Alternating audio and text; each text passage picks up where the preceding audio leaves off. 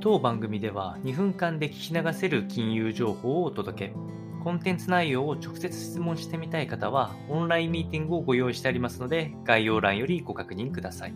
本日のテーマは、えー、債券、えー、ファンド大手のピムコが指摘、安定的インフレ時代の終了見通しというお話をしてまいりまして、えー、ピムコのキャピタルグループの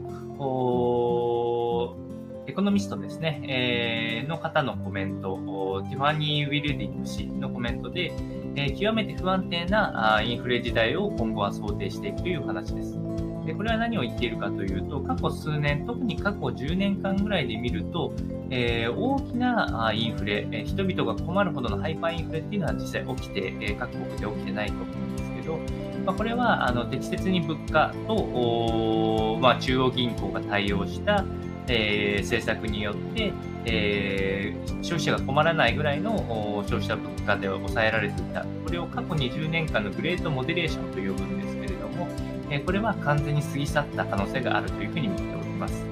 で今後に関しては、え、やはりこの地政学リスク、この企業は政治的緊張を考慮しながら、あ混乱したサブあのサプライチェーンの立て直しを行っていくので、え、労働需給の逼迫、まあえー、とどのつまりはあ消費者への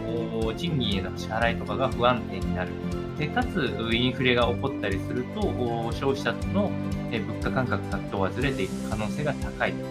こういう世界が訪れるのではないかというふうに考えられておりますので、えー、中央銀行が全て対応できるといったグレードモデレーションの時代が終わるというような話を本日はしたかったので、この話をお伝えいたしました。